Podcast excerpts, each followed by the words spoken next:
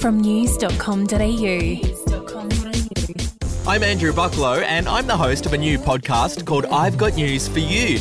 Each day, I'll take you beyond the headline of a story that's captured the nation's attention. From politics Do you think he lied to you? I don't think. I know. That's not true. to showbiz Do you have any preference on who the next James Bond? Not my problem. and everything in between, Is it an earthquake or a structural thing? Let's go. I'll give you the news with a little bit of colour. I've got news for you. Coming soon.